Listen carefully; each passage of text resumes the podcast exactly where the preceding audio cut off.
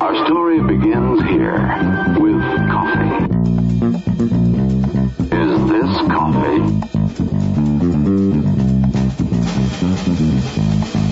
No. This is coffee.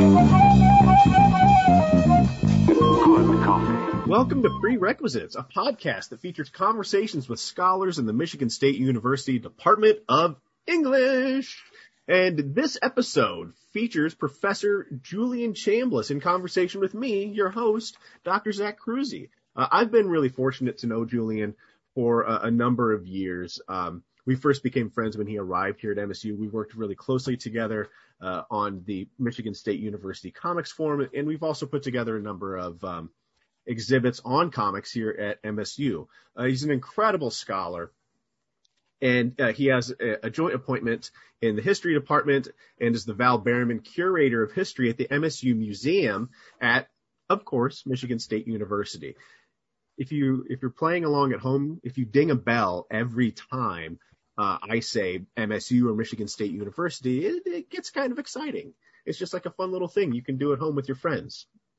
Um, anyway, in addition to uh, Julian's work in the English department and, uh, and, in history, he is a core participant in the MSU College of Arts and Letters Consortium for Critical Diversity and Digital in Digital Age Research, which is uh, more easily known as CEDAR, and his research interests focus on race, identity, and power in real and imagined urban spaces, and his uh, writing has appeared in publications like Phylon, Frieze, Rhetoric Review, and Boston Review. And as an interdisciplinary scholar. He's designed museum exhibitions, curated art shows, and created public history projects that trace community identity and power in the United States. So, so in a nutshell, that's who Julian is.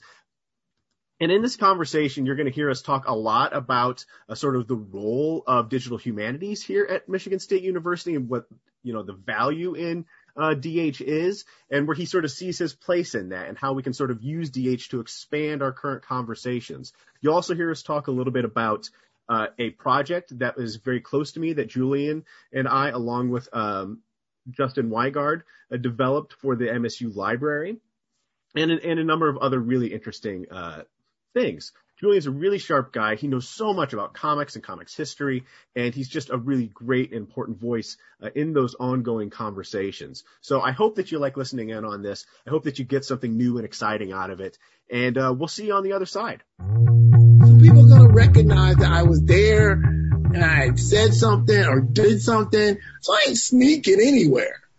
but but I am up to something. Yeah. being up to something is a good way to be though, right? I mean, aren't we all supposed to be up to something? I mean, if you're not up yeah, to something, exactly. I mean, that, that's the problem. Right. Yeah. Yeah. Yeah. Right. Exactly. Yeah. You're supposed to, yeah, we're all supposed to be up to something. If you're not, what's wrong with you? Yeah. yeah. You're not living up to your contract. well, one of the, one of the things you said in there that, that struck me that I think is really important, especially for you know a program like this and and thinking about uh, sort of like what our work does, right? Is talking about public engagement in DH, and I think and one of the things I wanted to ask you about is sort of walking us through that because a, a lot of times, for for better or worse, um, I think there is uh, a reputation in the humanities, or there exists sort of a bias amongst students. Um, or people that are outside of what we do, like, well, what are you doing with this information, right? Like, what's the value of this, right? But I think DH offers us a really interesting avenue into that conversation because it, it demands not just public engagement, but like practical sort of hands-on work that is applicable to any number of fields. I mean, and, and I'm one of those people, like a lot of us, that makes the case that all of what we do in the humanities is practical because it it explains us, right? It helps us uh, better un- re- reflect on and better understand what it means to be human beings. Um, but DH offers offers us something a little bit different in that regard. So so I wonder, like, how do you like when you're working with students or when you're thinking about your projects or you're thinking about sort of the collaborative nature of DH, I mean, how do we, how do you make those things really available for students? I mean, when we can talk a little bit about uh, the comics OER that we've developed here at MSU, but I just mean even just in you know really small scale classroom type experiences. Like how does that how does that all sort of shape up? And then what do what are our sort of expectations for that with students? Yeah, I mean, I think um, one of the things that we talk about in um, in academia is that we want our students that we're that we're teachers and we want our students to have um, I'm saying meaningful, but uh, there's a different word I want to use. But we want them to have a, a, a moment with like, like a, where they can sort of demonstrate that they've learned. Yeah. Right. Like they have an accessible moment where like they themselves know that they've learned something. And, and ultimately, I think one of the things about digital humanities that can be really meaningful is that almost every outcome that we might associate with digital humanities involves a kind of public demonstration of learning mm-hmm. that the students can recognize. And that becomes like a really important element. And, you know, I think while we don't necessarily always understand it this way, mm-hmm. almost everything that we do in academia is built on um, that relationship between instructor and student. And so, you know, when you, when you can think about a kind of project based approach in the classroom that gets the students engaged in, in material and, and contributing to, uh, as I often do, um, sort of like a public discourse through like a database or a sort of digital project. Um, what you're doing there is that you're sort of hopefully, you know, talking to them about things like knowledge creation, right? Like I often talk to students about metadata and how metadata is like um, a reality building tool. And like that sounds crazy, but you have to understand that uh, information that's institutionalized is is a choice, right? Like how you describe something in an institutional database represents how the next generation people will understand that thing. And so when you're talking to students, when I talk to students and we go to the library and we work with the librarians and we look at, and we look at like the Dublin core system and we look at how it works and, you know, and I talk to them about like the difference between like quote unquote good information versus bad information and how, you know, I have this project called Critical Fanscape, which is a, a database project, right? But it's, it's, working with a corpus of material related to what uh, whatever class I'm doing it in. And and the goal when we're sort of describing things is to describe it in a way that is informed by a by a more sophisticated set of cultural inferences than just simply what it would be if it were just in a database when a library cataloger is putting in it. Because the library cataloger is basically like what you see is what you get. Like they're they're doing the very best to describe it as best as possible based on the information they get at the time it comes in. But that that's not the same thing as a kind of synthetic sort of analysis of what it might be in terms of a cultural artifact that's in conversation with a set of concerns that we can do if we're creating something as a digital artifact in a more specialized setting. Um, and that's true if, if they're looking at like you know, critical fanscapes, my idea was always look at this very particular subset of the collection, which is publications about comics. Which in a, you know, in a collection that has 300 plus thousand objects, there are a lot of subsets, but the subset that's publications about comics is, you know, things like fanzines, like professional magazines about cartoonists. It's, you know, from all around, all around the world and different parts of the um, historical period. And by thinking about that, you know, it really gets to this idea of popular culture, mm-hmm. right? Because it's fan, it's publications about comics. So it's people talking about the people who make comics, people talking about genre, about characters, right? You know, it's all these, there's a lot of possibilities in there that really intersect with like the stuff that we do. And, um, so looking at that subset of material through a lens in a particular class. Like, I mean, I, I've done it, um, two times because I do it once a year, uh, and, and, and I'm not going to do it, um, this year because COVID. Um, mulligan. It's a mulligan year. Completely mulligan year. Uh, but every time I do it, it's in the context of the class and it's meant to enhance the learning or enhance the so investigative question that's guiding the class. Like so, so you know the the possibility that that set of questions that you you ask when you're creating a class and you're asking students to be collaborators and and, and co co-investigators and you're asking them to think about these issues around how culture is presented and then how you institutionalize, you know, that sort of critical inquiry around describing an object.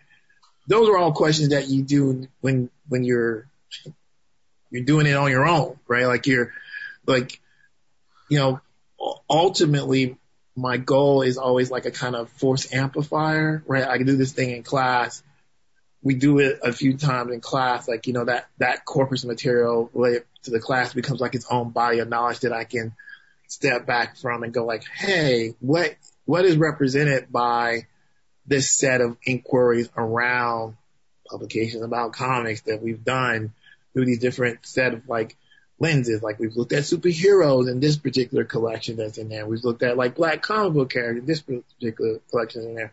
We looked at like women in this particular collection and then, and then I can like step back and go like, oh, there's this thing that I might want to try to do as a higher order kind of project, right? Well, and when you do some, when you're dealing with something like fanscapes too, especially, you know, especially in the comics community with zines and, and all that sort of thing. And zines are obviously not limited to comics, but right. you're also sort of demonstrating for them sort of the, the bottom up development of knowledge for a field or an identity or, or a culture or community, especially something like comics that is a multi-billion, if not multi-trillion dollar industry for, you know, um, mega media conglomerates. Right. So like demonstrating that sort of, that bottom up sort of development of knowledge is seems to me like really crucial in helping students understand that it's not necessarily top down and that they have a voice in these things and, and reshaping it and, and by sort of parsing these ideas. I mean, is that, is that, is that a fair way to think through your approach to this? I mean, that's, I mean, that's my immediate thought. Yeah, well, I, I do think that, right? I think that one of the things about zine, about fan cultures in particular, that they are bottom bottom up, right? Like they're indigenous, they're grassroots, right? And so thinking about them as a a coherent set of practices or trying to understand the coherent set of practices associated with an object. Because zines are hyper local, mm-hmm. right? And when, when you start talking about fan culture, you're talking about cultures that are at once local, but also networked. Mm-hmm. And one of the things about, um, thinking about fan cultures that way, is that it does lend itself to a number of different kinds of digital analysis, right? Like there's a lot of visualizations, although ironically I haven't done a lot of visualizations, but there are a lot of visualizations that, that are inherent.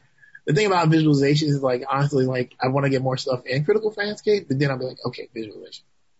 Because, you know, there's, there's always this question of like, the sizes of corpus and what you can, you have to have enough stuff in a corpus for it to actually be like a meaningful thing when you start visualizing it. But in, but you can create collection based on a particular idea.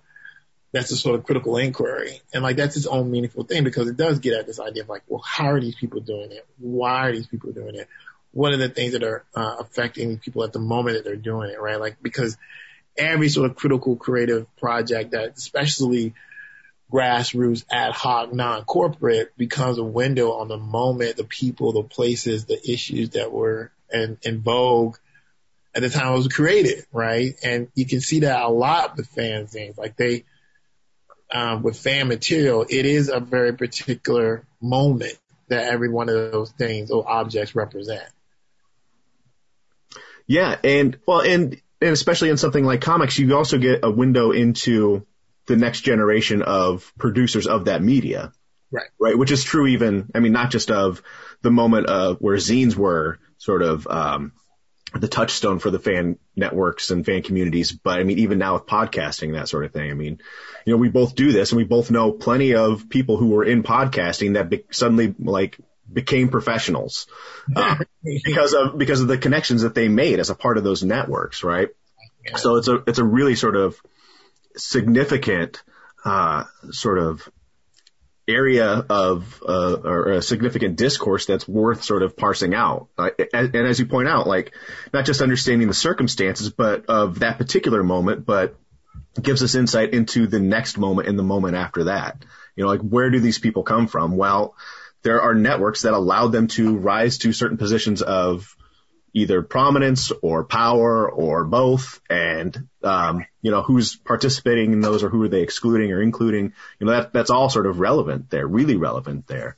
Um, and it seems like a, a critical fanscape type project gives not just students but provides a, a public sort of uh, view on on how those things sort of mature over time Yeah, you know, I, I would like to, to think so. And, um, with, with, with that particular project, since it is sort of class based, uh, you know, it, it, it works at its own pace. Um, and, you know, uh, because it's um, early on in the project, like this, this next iteration was already going to be really complicated because I wanted to, stop and assess like, am I doing this right kind of thing? Um, and, um, be mindful of procedures and processes related to like making, making collections, right? yeah Um, but yeah, I mean, like that's, that's a part of a, as you say, it's a part of a logic here, um, that hopefully is empowering for students, right? Like, um, I have a Facebook memory, uh, pop up yesterday, uh, that was the zine show in, um, uh, my 342 class and that zine that they made, which was, I, re- I replaced the paper, you know, the normal paper in the class with the project that was making this sort of critical reflective zine on characters of color. Mhm. And that, that was a very complicated exercise for, for the students in part because instead of like, yeah, just write this sort of like paper on a black comic book character, I'm like, no, I want you to like look at a set of comic book characters. I want you to think about the typology represented by looking at those characters. And then I want you to put together like a zine yourself, here's a template that's eh, exploring this sort of like question of typology that you've, that you've discovered, right? Like you looked at these characters. So, you know, I asked them to think about three, three characters in, in, in conversation with each other. Um, and then finding the typology was often a challenge for them, right?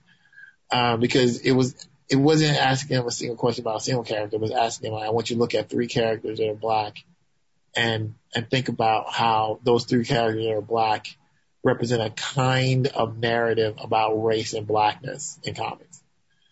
Um, and that was super complicated, but I'm like, you know, my, my standard response, like, you're not writing a 20 page paper, right? You're, you're right, writing like the, the 12 or 15 page paper that is required. You know, you were doing this the whole semester. We did it in stages, right? Like, like, okay, well, you know, um, and they digitized that and that went into critical fanscape. But they also made the, the zine and we had a show. Yeah, well, I think that that's, I mean, to me, that's like one of the most important elements of a lot of the work that, that you do. And as I, you know, try to sort of emulate those things and do those things in my own classes is, is this, uh, the practicality of it because that, it's a project like that that allows the students to sort of develop a sense of voice and see a value in what they're doing. And I think it's, you know, I, uh, I'm not jettisoning the the essay from my teaching, right? I think I think I, you, we have to learn how to write and to communicate in, in in those kinds of ways, but but I also recognize that that's not always the way in which our students communicate with one another, and it might not always be the way in which they uh, are best able to find their own voice and understand sort of the gravity of the work that they're doing and, and the questions they're asking and the answers that they, that they come up with. Um, so having that sort of like tactile thing, whether it's you know, even uh, whether it's the physical form of the zine or even just sort of even digitizing it and like letting them know that their ideas are now a part of an archive right, is really crucial uh, to helping them sort of understand the weight and, and the value of what they're doing all the time. And the other thing I really like about uh, something like like this as well is that it demonstrates sort of the ongoing nature of knowledge production, right? Like like that once they once once they leave us, um, they're not done, right? And once they leave the the institution, they're not done. And once they have a straight job, whatever that may be, you know, Right. um, that You still doing it? yeah, it's not done, right? It's it's not done until you stop working. Um, and uh, so I think that that that gives I don't know I, I, I think it's I think it's a really sort of useful way to sort of develop the practical skills that are sort of ingrained within sort of the humanistic endeavors, right? And um, and projects like that give the students you know those those kinds of opportunities. Uh, it, and the other, and related to that, and thinking about landscapes, one of the things we've sort of uh, mentioned casually through the conversation so far is the is the OER that that you and I worked on, or that we co-developed for um, for the MSU library. So so I think we should talk about that a little bit because that's a, that's a not only is that a living project as you describe it, but it's also it's a it's a multifaceted one too. It's not focused on just one area of inquiry. It, it allows access to multiple areas of inquiry. Right. So um, so how does that um, how does something like that sort of factor into your work as a scholar? I mean, I have a good sense of how that do, how it does that. Obviously, I mean, because I know Yeah. you, but but I mean, how does that how does that factor into sort of your work as a scholar, and how does that sort of help drive the kinds of questions and inquiry you might ask students? Right? I mean, critical questions around race, but not just asking the questions, but finding outcomes for Right. them. Right? Right. Yo, um, OER stands for Open Educational Resource. Uh, it's sometimes to Open Electronic Resource. Uh, you know, if you're in academia, you, you might hear the term, but never, you might hear the OER, but not ever hear it, uh, what those, those letters stand for, as I was pointed out to me a couple of days ago. What do you mean when you say that, right? Um, and for, uh, an institution a department like ours, institution like ours, that has this very definitional collection of comics, right? Like you know, MSU has the largest publicly available collection of comic books in the world, right? Um, if you're a researcher, like a, a seasoned researcher, this is awesome. But if you're um, a normal person, that's really complicated. Like, where do I start? I mean, it's it's similar to how like people feel about comics. They don't know where to start. Like, where do I start? Read, you know, Batman has it's up to like issue seven something, seven hundred and something. Mhm. I don't want to start at issue one, right? Like, where do I start, right? Um, for students who you're trying to cultivate a more sophisticated critical understanding of culture, that's even more important. Like, where do you start? So, you know, the, the origins of the OER are in a very basic set of ideas. Like, I was looking for a library guide for comics. Um, I was at some point quite sure I was just missing it because I'm like, I can't find it. Um, and I just finally asked one of the librarians, "Hey, where where's the lib guide for for comics at the library?" And she was like, "Oh, uh, we don't technically have one." And I was like, "Okay, wow, okay." Um, and then as we were doing, as you point out, you know, we have these research workshops in in uh, the English department which you have to apply for, and you know, as a faculty member, and you get graduate student collaborators. And so I applied to do a research workshop, and I asked you and um, Justin, and we came on, and we were we we we did it, and I I I wanted the creation of this open ele- uh, educational resource to be like one of the, the prime takeaways from this, right? And so and the reason was that you know, I say comics ecosystem at MSU very deliberately because I think of it as an ecosystem. I don't think of it as like a program, right? Like, like some, some, some institutions may have comic studies programs, but, uh, I think very seriously MSU has an ecosystem, has very different parts that have come together and are somewhat coordinated. And this part about the sort of critical inquiry pedagogical and research narrative, uh, it's, it's hard to find sometimes. Uh, and so by having this, we can sort of center the, the modes of inquiry and questions that, that we, we know that we're engaged in, in, in a place that people can see how we're, we're thinking about. Right. So when you go to the OER, like the, the, the sections that are there, it is a little self-serving. Like there's a section that's like the comics in the city. Well, you know who did that? I did that because I'm like, well, I, you know, comics in the city is a thing for me.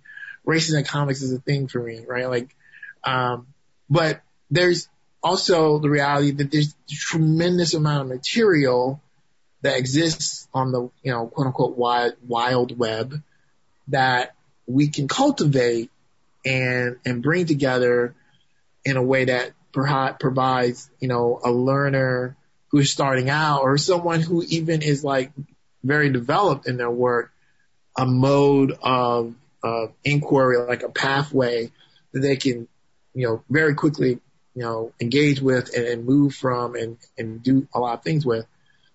And so it's a really important space as a kind of manifestation of a set of like visions around pedagogy and inquiry that are driving um, our work here. Not not just simply my work, but like the work that you're doing, graduate students, a lot of our colleagues in other departments are doing because like we ask people in other departments like Lynn Wolf, um, the Graphic Narratives Network, to, to participate.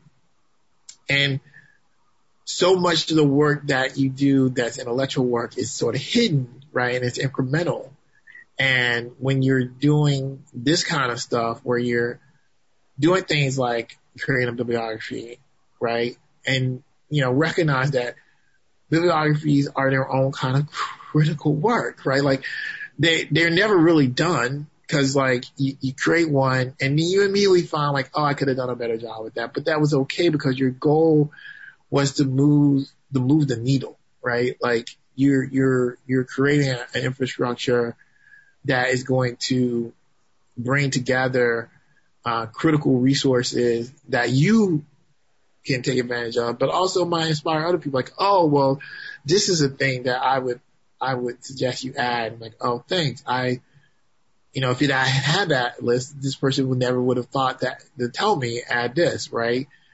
Um, and so it's a it's a it's a machine that builds a machine, yeah. right? Like it's it's a legitimate way to think that like the the work of making this sort of open educational resource becomes uh, a vehicle to cultivate more engagement both in the classroom and out of classroom, more research by bringing together um, some of the things that happen on campus, like when we have the keynote um, speech at the MSU Comics Forum, we always record that, but up until now, where would you go to find it? Yeah. Right. Well, now you can go there because like there's a link right there. Right. Um, you know, we have a keynote scholar and, and there's reasons that that person is a keynote scholar and, you know, we can spotlight their work there.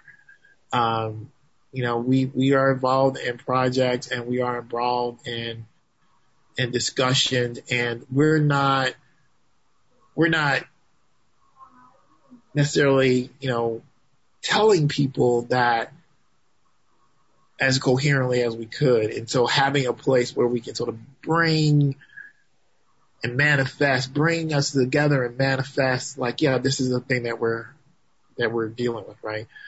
Um, you know, I, I think about this around like the sort of critical conversations that we sort of sustain all the time, like be it comics in translation or and, and translation or comics in the archive or comics in digital humanities, right? Like we, we are literally doing that in discrete corners and we know, but do we ever come together and be like, this is what I did this year or this is how, this is how my thinking has evolved or this is the thing, these are the people I learned about and just having something that's alive and a driver of that and a vehicle for that is super helpful. Um, and again, structurally, we have this massive collection, um, and, and size, the size of it draws a certain amount of attention, but, you know, the potentialities around knowledge creation represented in it, uh, that does take us cultivating, uh, pathways in for students. Uh, in particular, I think, you know, long term, honor theses, master's theses, you know, the students that are here can take advantage of that in a way that before it was, before it was existed, they, they couldn't necessarily easily take advantage. And ease of use, um, for especially undergraduate learners is, is important, right? Like they're going to, to grow in their thinking and their process, uh, with a tool like that. Yeah, and one of the things I really like about the way that you describe all of this, and something I've adopted in my own way of thinking about these things, is is referring to it as you know what we what we do here as an ecosystem, as a living thing, right? And I think that's a much better, as you point out, I think that's a much better way to describe it than as a program because a program sounds finite. Uh, I mean, you finish it and you're like, okay, I'm done now, and and you move on, right? An ecosystem doesn't suggest that at all. It, it suggests, uh, you know, a multiplicity of ideas and networks and, and sort of other living organisms that come together to create this also living organism that, you know, builds upon itself, right? Or ideally builds upon itself. And I think that that's, that's so sort of central to what, one of the, I mean, to a lot of things, but it's also really central to what we've been talking about with this notion of, you know, the ongoing nature and the ongoing project of humanistic study and, and the inherent practicality of these things, you know, not just inside the classroom, but, but well beyond. And in, in a really, and for me, a, a delightful way, also reminds me a lot of what you're talking about too with just the very notion of fanzines, right? I mean, fanzines in and of themselves are avenues for networks and communities and people with you know, like minds to have access to a form of media or a subset of ideas or, uh, or a particular sort of sliver of a community, right? Whether that's a music fanzine, a comics fanzine, a film zine, you know, it doesn't make a difference. It provides, it provides a perspective, right? A particularly constructed perspective, um, that, uh, allows access to, to knowledge and not just, knowledge learning, but knowledge creation, right? Because anyone can participate in those things. Um, right. and so it makes, it makes a project like, you know, you talked, you mentioned earlier sort of like the cyclical nature of a lot of these things, but it makes a project like your critical fanscapes one sort of fit so neatly and sort of, you can, I can very clearly now like map like or have like a vague outline of like what goes on in Julian's brain, like to figure out like the, like how all of these things like sort of work together, right? Like how you can always be up to something because all, of, all of these ideas, they work together so nicely, right? Whether it's, whether it's zines or OERs or DH, I mean, all of these things, they are about networks of living, growing ideas. Um, right. Yeah. And then what, what are the, the forces that are shaping those networks? Yeah. Like they, those become, um, uh, uh, important points of like framing, right? So, um, you know, I, I'm, I'm one of those people, um, that, that reads like how to do, you know, how to be more efficient things, right? Like, like, like how to be a better academic, like how to get, like I'm always fascinated by like, um, cause I don't think of myself this way, but I'm always fascinated by like academics that like do a lot of stuff. Like, like, I know people used to do so much, but I'm like, I really actually feel like I don't get a lot done. And part of the reason I feel that way is because like I, I look at people who get a lot of stuff done. I'm like, how the hell did they do that? Right. And so there's an element of like, I don't understand how this person can write a book a year or a book in every 16 months. And like, I really struggle with like an essay, right? Like, like what are they doing? How are they doing that? Um, so like, I'll, you know, periodically I'll read like how to be more efficient. Um, and at the end of all that reading, you, you come back with like, you got to figure out the way that works for you. Yeah. Like that's after synthesizing all those experts, I'm like, you got to figure out the way that works for you. Yeah. Um, and you also have to figure out like, what's your goal? And I, and I do distinguish a little bit about goal because as I say, like, I do think about this in terms of like, um, a public scholarship model. And so what are the objects that you're creating that are meaningful are questions you need to ask yourself. Like, what is, what is your product, um, gonna be if you want to use like a, a kind of like corporate, like, is your product like, um, the most prestigious academic unit, which is a book, which is what it is. Like, don't, don't lie to yourself. In academia, the most prestigious product unit is book. Um, and that's an old, that's an old idea. Uh, and you, we all know that. And when people don't acknowledge that, it's a little like, what are you talking about? Of course. I mean, it's, it is what it is, right? Um, is that unit, though prestigious, the most impactful unit? The answer is no. Also, not a lie. I can, we can have an argument. Come talk to me later, but the answer is no. Right? Like the, the academic run of a book is like 400 copies. Uh, I can show you a podcast that I make, which I feel like honestly I could do a better job with that has more than 400, you know, listeners, right? Like, so like, uh, you know, there's research, the average academic article read by one person, average, right? Numbers here, the average one is read by one person. That means there's a bunch that are read by more than one person, but sadly, some that are read by nobody, right? Like, so, you know, uh, impact versus prestige versus, you know, these questions of what does society need? Like society actually needs at some level more nuanced, textured narratives about culture to help them navigate what's happening in culture. And so, um, it's not just simply that when you're working with students in the classroom, um, they're working on a grade and they're doing a public demonstration knowledge. They're also becoming ambassadors to a more sophisticated understanding about culture. And they're going to take that away. When, when they leave the classroom, they will still remember, yeah, I, this professor made me like navigate typology in blackness and comic book characters. And they might be doing something totally different, making some kind of widget. And they go like, you know, like, you know, there's a cultural reference. Keep in mind when you call this widget this, like that's going to offend somebody. So let's call it something else, right? Like, you know, they're going to have a discussion that's not going to be about comics, but we'll be informed by that class where they're going to be like, let's slow down and think about this, right? Like, you know, um, and that will happen years from now, far away, and I'll never know, but I'll, I want to believe when I, on my deathbed that that's going to happen. But that's a part of the ecosystem though, right? Like you plant, I mean, in, in all seriousness, I mean, that's, that's a part of the ecosystem of not just like what, you know, what you do and what we do and, but that's, that's how high impact ideas are born, right? Like that you, you give students the opportunity to, to make, uh, to make publicly accessible ideas, right? And that, and that the public sort of understanding and the way that the public translates ideas is important. And how do you generate change and, and, and make meaningful efforts to sort of recuperate or recover or reconcile different things? Well, you have to do those hard things right now and recognize that they exist within that living space. Um, Right. and you know, I think that that's, I think that's exactly what you have to be able to do.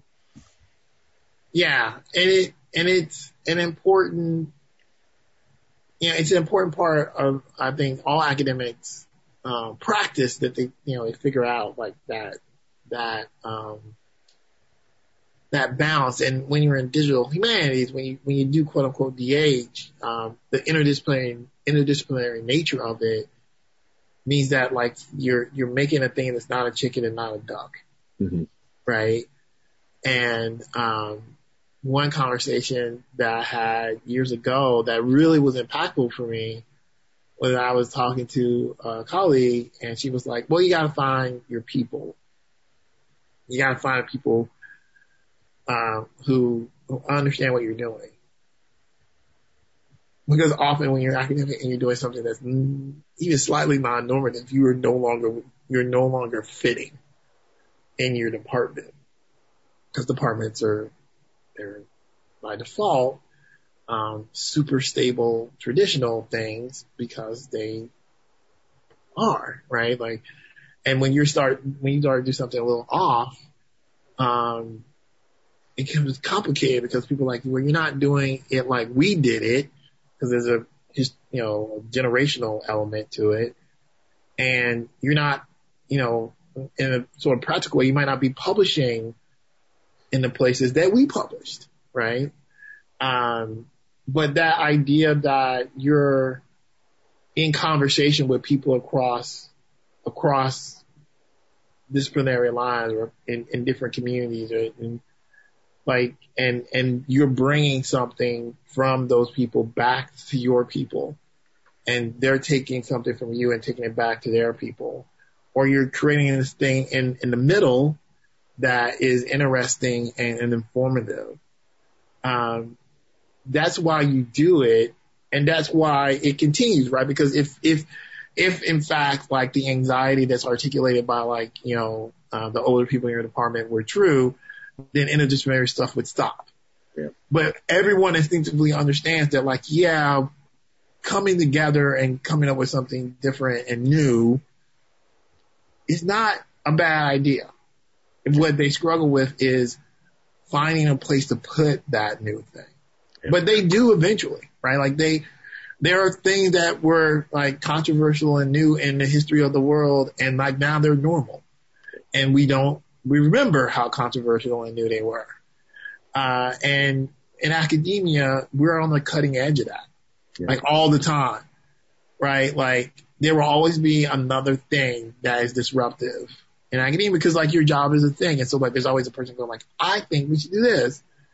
And they're on the bleeding edge, right? They're on, they're on the bleeding edge of what is established and there's a space for that.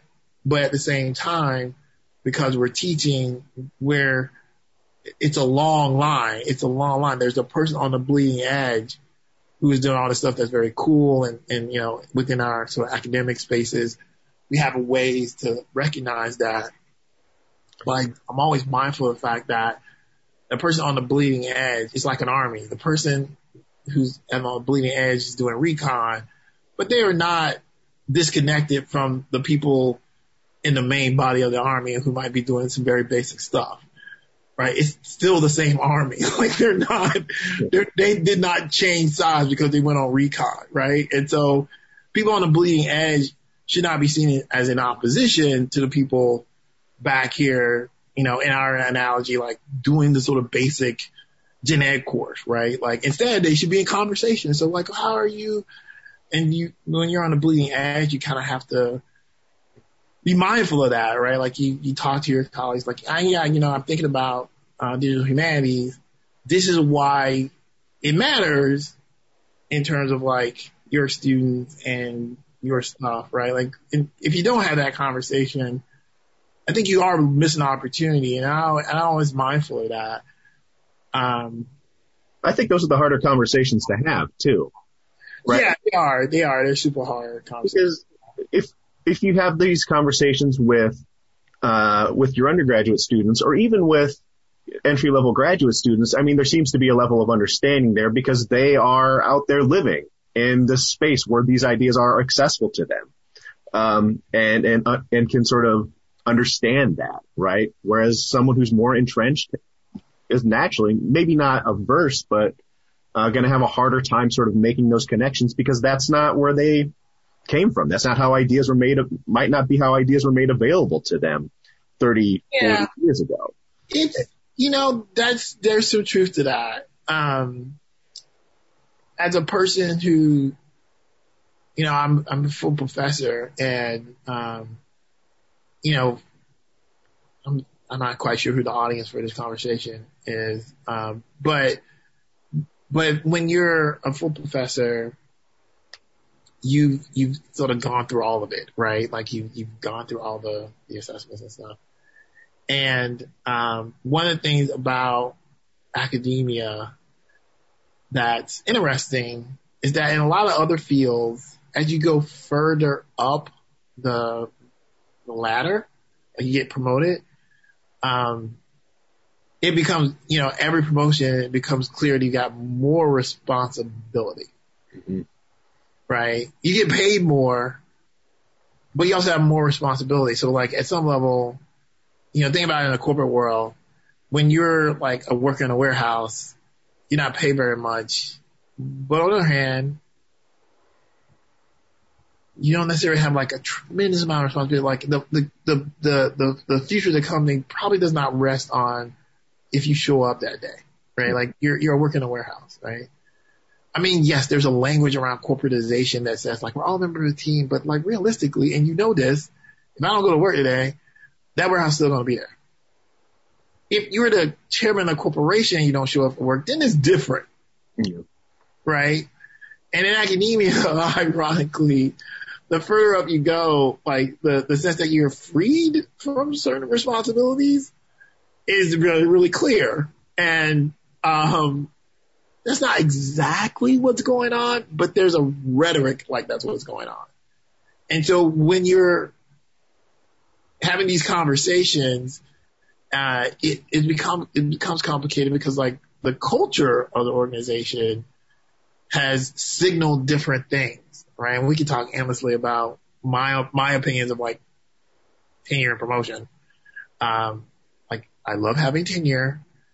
I'm thankful of being promoted, but you know, it's, it's, it is a really stressful situation and I think tenure is important, but I also recognize how, um, as you say, like, you know, as you go further and further to the process, the level of alienation you might have felt going through it really affects how you're recognizing narratives coming from people earlier in the process, right? And I'm always mindful of that, right? Like, cause you're trying to balance out like your own experiences and the sort of feedback you got as an academic versus that sort of bleeding edge new person who's thinking about new ideas and in fact is being incentivized to be thinking about new ideas, right? Like that's part of what gets them moving forward. Like they're supposed to be on the bleeding edge, especially at a place like MSU, right? Um, so like, you know, if you don't match those those things up, like if you don't manage them, then you get in this sort of like almost like a fugue state where like the parts are they're all buzzing in place, but it might not necessarily be like synergy. Um, which is his own set of conversations maybe. Uh, but you know, the ultimately I always like try to use when something's really complicated, I tend to default to really simple metaphors. Um, we make donuts we have to graduate students. They they need to learn, uh, and it doesn't matter what the level is. Like at some level, they need to graduate. If they're a graduate student, they need to graduate and they need to get a job. If they do a bunch of other stuff, but they don't graduate and they don't get a job, failed. Yeah. Right? Like, failed. Right? Like, they might have like marched in a thing. They might have like spoke truth to power. Are they employed? No. Mm well. Yeah. Right? Like, don't finish, don't get a job. Eventually, people will be like, what do you do there? They're not going to care about anything else you said or did. They'd be like, you know, you don't graduate people, they don't get jobs. They don't going to care. Yeah. Right? Um, same thing with undergraduates. Like, did they learn something? Do, do, do, do they understand what they learned? Right? Like, if they don't understand that they learned something, ooh, because they're like they're a consumer. If they walk away like I have no idea what I just did, then mm, yeah. probably not good. Yeah, um, and that's just the truth. Yeah, and and you know, and that conversation gets even more complicated, especially as you think about things like, like getting jobs, like getting, like what it means to get a job is rapidly changing because of our moment and the moment that's we've been sort of either however you want to frame it, either building towards or declining towards for, you know, the past however many decades or years. Like, I mean, to understand like what getting a job is, is a different thing now, right? I mean, and, and having to embrace alternative, um, means of employment besides the, the gold standard tenure track job somewhere, right? I mean, that's what I want. That's what, that's what you have. I mean, that's what we all, that's what we all, you know, so many of us want, but coming to an understanding that that cannot be the only metric for success is a difficult thing in the same way it's really difficult to understand, it's difficult for a lot of folks to understand that, hey, look, you're right. The book is the gold standard for academic prestige, but there are other ways of generating knowledge and, and having an impact, um, and, and, and making meaningful contributions to just sort of the world of ideas. Um, and, and that's, that's a, that's a really tough thing for, that's a really high hurdle for, for a lot of people. Um, and understandably so, absolutely understandably so. Um, but that, that, that's a tough, that's a tough thing, especially when, when we have institutions that are trained to develop certain kinds of products. Uh, Right. Yeah. Right. You're right. And, you know, these are conversations that I think are sharper in digital humanities because of the nature of the field. Yeah. Like, what are you doing? How are you doing it? Where, you know, where are the venues for it? Blah, blah, blah. They've developed over a relatively short period of time because like, the field is relatively young. Um, it's people from lots of different disciplines doing lots of different things. Uh, you know, and, and it's rapidly evolved, right? Like even in a decade, like I would argue that like some of the things I heard in 2010 related to digital humanities, people would not, they would, they, they do, they do not cotton to them anymore. Yeah. they, just- they don't, they don't believe it. Uh, everything from like how much online stuff because the online environment has changed so much, right? And, and that in itself is a conversation. When we say public, what do we mean? Yeah. What publics are you serving?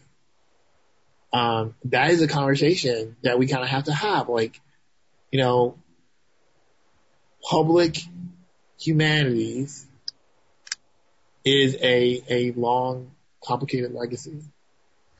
Um, and for certain disciplines, history is one of them, that legacy of the public as an important part of the discipline is is something that people still talk about in a very real way. Like, are you a public intellectual?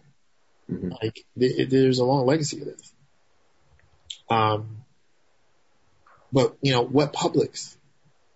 We don't talk about it enough. Like, what publics? Because you can be a public intellectual and not necessarily be talking to every public. You Yeah. know? So yeah, it, it's it's interesting. It's an interesting set of questions, and um, we just have to be mindful that we that we're talking about those those questions um, when we're talking to our students, when we're talking to our colleagues, um, when we're doing our work, right? Because we're training people to be the next generation of scholars, um, and you know, on the one hand, you want them to have some understanding of like the past practices that matter, but on the other hand, you also recognize that there is a very real possibility that they're going to need skills and they're going to be doing things that previous generation did not do and did not understand, does not understand. Right. So how do you make space for that evolution? Is a real question. Yeah. I think I think that's a great way to sort of wrap this up to be thinking about the ways in which we can make space for that evolution and where do we go from here and, and thinking about the ecosystem of our ideas and our work and how that builds upon itself. So thank you so much for for, for joining me uh, on this episode, Julian. It's great to talk to you. Great to see your face again and uh, take care of yourself, man. Yeah. Thanks a lot. Thank you so much for spending some time with us here at Prerequisites. This episode of the program is supported by the Russell B. Nye Fellowship for Interdisciplinary Curricular Enhancement in English from the Michigan State University Department of English. You can find out more about MSU English, including graduate and undergraduate programs, at english.msu.edu. This episode of Prerequisites was written, produced, and engineered by Zach Cruzy. Until next time, this is Dr. Zach Cruzy. Good day.